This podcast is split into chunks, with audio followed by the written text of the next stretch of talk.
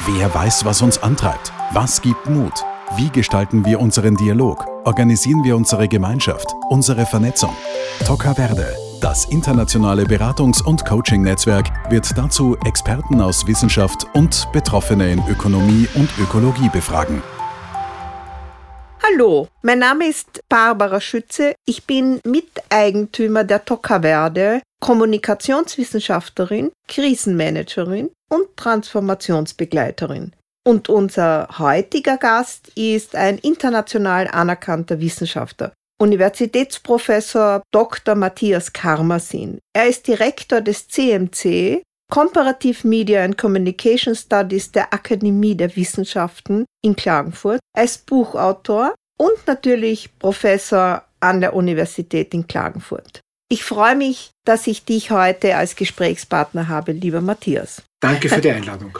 Matthias, wir sitzen in einer so typischen postpandemischen oder mittendrin pandemischen Situation. Ich sitze in einem Studio und du sitzt vor einem Mikrofon in einem ganz anderen Raum. Also so ein nahezu hybrider Zustand, den wir haben. Der ist ja fast typisch für das, was wir gerade tun und was wir gerade erleben. Ist das so?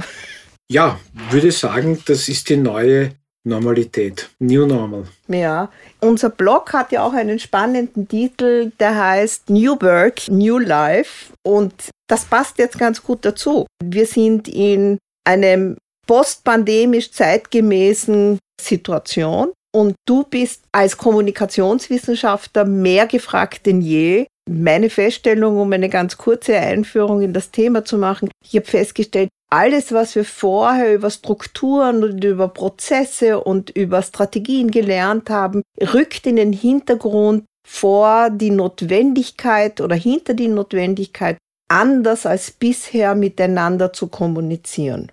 Und das ist jetzt schon so meine Frage mhm. an dich. Was fällt dir auf und was ist besonders augenmerklich? Naja, ich würde sagen, erstens, und das ist vielleicht eine triviale Vorbemerkung, das Wesen jeder Krise ist die Abweichung vom Gewohnten, von der Normalität oder das Wesen der Krise ist die Devianz. Weil wenn alles normal weitergehen würde, dann hätten wir ja keine Krise. Soll heißen, in kommunikationsspezifischer Hinsicht hat eigentlich die Pandemie äh, Veränderungen gebracht, die ich in drei großen Themenbereichen zusammenfassen würde. Das eine ist die Frage der Kommunikation über Distanz. Und da fällt jetzt alles rein von äh, Zoom, Teams und äh, Cisco WebEx und äh, handgestricktere oder weniger handgestrickte Lösungen mit allen Vorteilen, die das hat, aber auch mit allen Nachteilen. Da können wir sicher im Gespräch noch darauf eingehen. Das zweite ist die Frage, dass Information und verlässliche, solide Information, also worauf gründe ich meine Entscheidung, äh, worauf gründe ich meine persönliche Risikoeinschätzung, aber auch auf welcher Information gründet die Politik das. Also da gibt es die schöne Frage, how safe is safe enough? Weil hundertprozentige Sicherheit gibt es im Leben nicht, beziehungsweise die einzige Gewissheit, die wir alle haben, ist, dass das Leben mit dem Tode enden wird. Die Frage ist nur wann und wie. Das heißt, welche Sicherheitsniveaus gibt es? Kollektiv, unternehmerisch, individuell.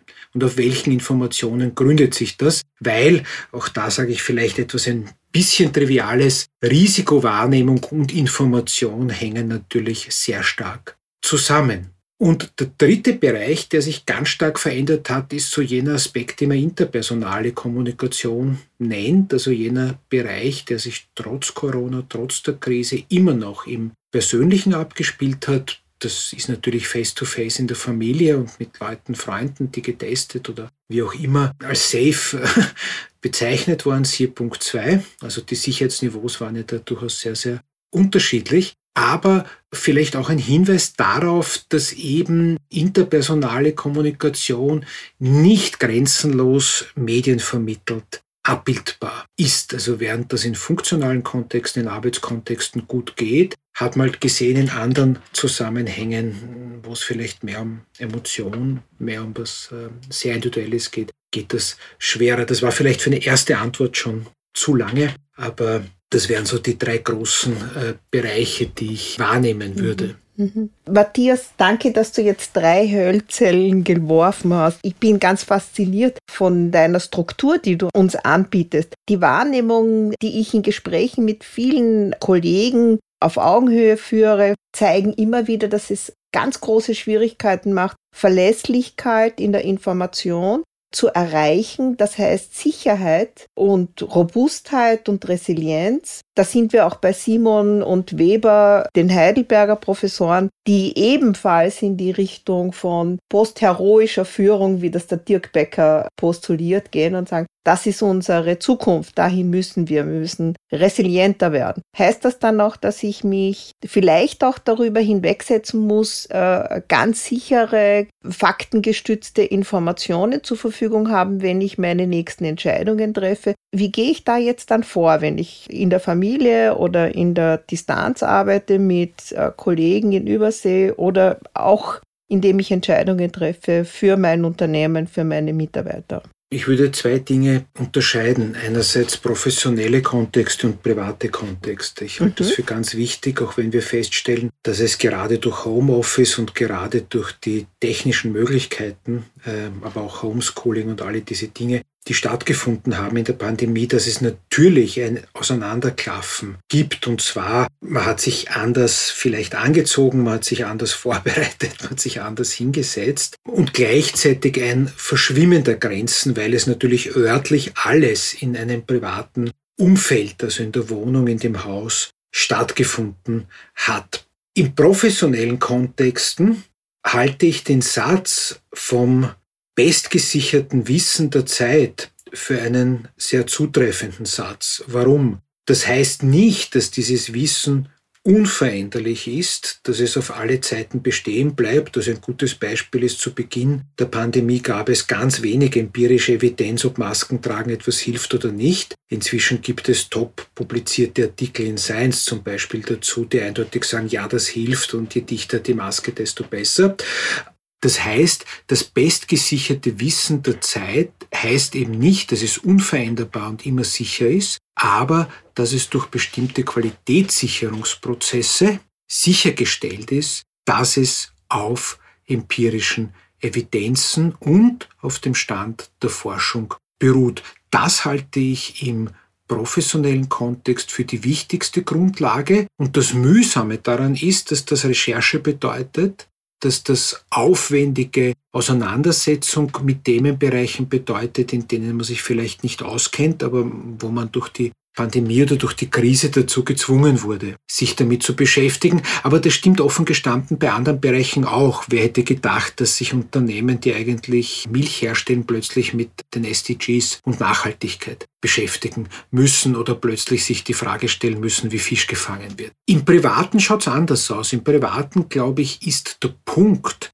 des Vertrauens in der Kommunikation ein ganz entscheidender. Und da würde ich auch sagen, ähm, man vertraut Leuten einfach, ähm, weil man sie kennt und weil dieses Vertrauen auf einer gewissen ja, biografischen Grundlage beruht. Und das macht gleichzeitig das riesige Problem aus, nicht nur in der Pandemie, aber auch, was mache ich, wenn die Leute, denen ich vertraue, Unsinn von sich geben. Ja. Also die mir dann auf sozialen Medien irgendein Blödsinn ja. schicken oder Links schicken und eigentlich ja. sage ich, na hallo, das ist doch ein guter Freund von mir, aber plötzlich drückt ihn der Aluhut scheinbar ganz stark und der gibt Abstruses von sich. Das kann ich jetzt beruflich leicht machen. Weil in beruflichen Kontexten geht es darum, möglichst ähm, effektiv und lösungsorientiert, projektorientiert zu kooperieren. Und wenn jemand nicht kooperiert, kann ich sagen, gut, dann lasse ich's. Ähm, wenn das in der eigenen Familie, im eigenen Freundeskreis äh, passiert, wo es auch emotionale Bindungen gibt, die es ja in der Kollegenschaft oft nicht gibt in Unternehmen, dann wird es schwierig. Und dennoch ist dieses Thema der Vertrauensfrage ein ganz ein elementares. Ich möchte aber zu diesem ersten Satz zu dir zurückgehen, wo du sagst, ein bestgesichertes Wissen der Zeit. In meinem äh, Beratungskontext äh, verwende ich das Wort der Angemessenheit das sagt, mhm. im Augenblick ist das zur Verfügung und damit wollen wir uns weiter bewegen, Schritt für Schritt und darauf achten,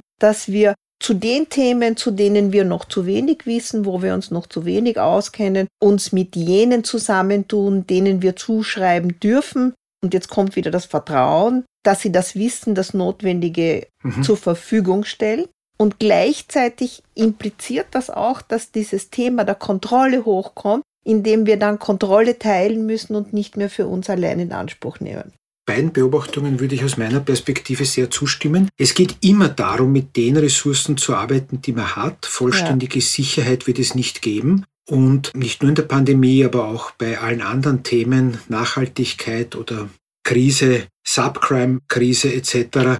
ist vielleicht nicht nur ein freudscher Versprecher, aber ich glaube, äh, natürlich mit den Ressourcen zu arbeiten. Die Frage ist, und deswegen habe ich das auch so formuliert, how safe is safe enough? Ja. Vollständige Sicherheit werden wir nicht gewinnen, aber es gibt einen Unterschied zwischen Hasardieren und Roulette spielen, oft russisches Roulette, oder den absurden Wetten, wie sie jetzt ähm, beim Trading zum Beispiel im ähm, digitalen Währungsbereich passieren, einzugehen oder Entscheidungen, die ich halt verantwortungsvoll, das halte ich für einen wichtigen Begriff, verantwortungsvoll treffe.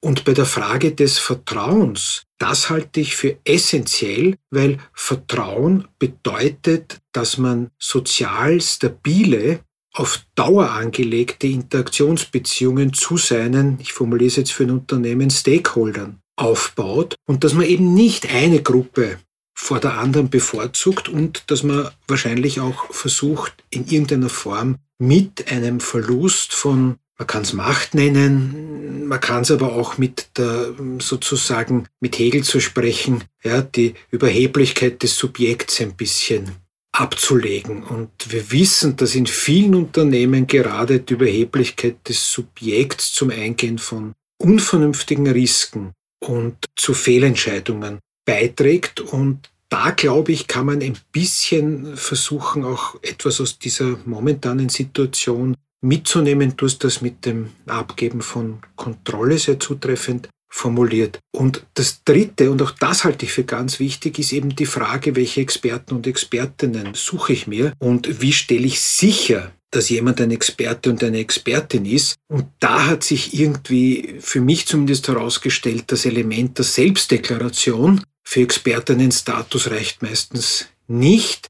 Meistens hat es was mit Reputation zu tun. Das heißt, erst wenn andere Leute sagen, ja, das wäre eine Expertin, ein Experte, dann kann man dem näher treten. Wenn man selber von sich behauptet, ist das immer ein bisschen schwierig. Und es ja. gibt ja Verfahren, um das festzustellen, wer wo sich auskennt oder und nicht. Wir wissen, dass das in letzter Zeit sehr intensiv in Anspruch genommen wurde, die Überprüfung von Wahrheiten. Vor einigen Jahren habe ich gelernt, die beste PR sei jene, die von anderen käme und wenn andere gut über die Person sprechen, du sagst Reputation, ich stimme dir zu, dann sei sozusagen Kompetenz gesichert. Die Frage, die sich mir stellt, in was muss ich denn überhaupt noch kompetent sein, um mit anderen in eine sinnvolle, nachhaltige, prosperierende Vernetzung zu gehen? Und was hat sich da in der Kommunikation, in den Medien dazu auch geändert?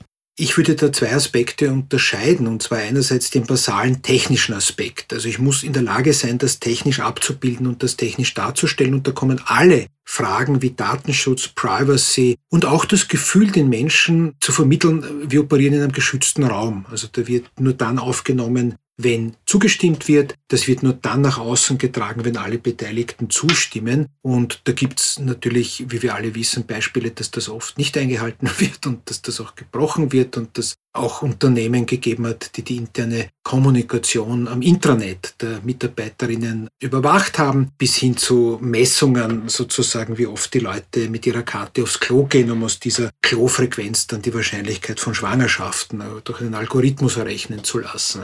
Also diese Big Brother-Geschichte und so. Also das brauche ich nicht ausführen, aber ich glaube, die technischen Möglichkeiten, aber auch deren Begrenzung, also quasi, wie schütze ich da und schaffe da eine, eine vertrauensvolle technische Atmosphäre, das ist ein Punkt, der wird immer wichtiger, weil einfach die Frage ähm, des Datenschutzes den Menschen einfach auch in ihrem subjektiven äh, Wohlempfinden immer wichtiger wird. Und die zweite Frage ist schon eine Frage der kommunikativen und der medialen Kompetenz. Das heißt, wie stelle ich ein Gespräch, also Gespräch ist ja Rede und Gegenrede, äh, her? Wie stelle ich produktive Arbeitsverhältnisse her? Wie stelle ich Informationsaustauschprozesse sicher? Und da bedarf es einfach auch einer Kompetenz. Und diese Kompetenz, das wissen wir alle, ist nicht nur eine technische Kompetenz, dass ich weiß, wie ich zu einem Meeting einlade und wie ich das organisiere und wie ich da auch Firewalls einziehe, sondern auch eine kulturell inhaltliche und das, was ich so in meinen Forschungen zur Organisationskommunikation feststelle,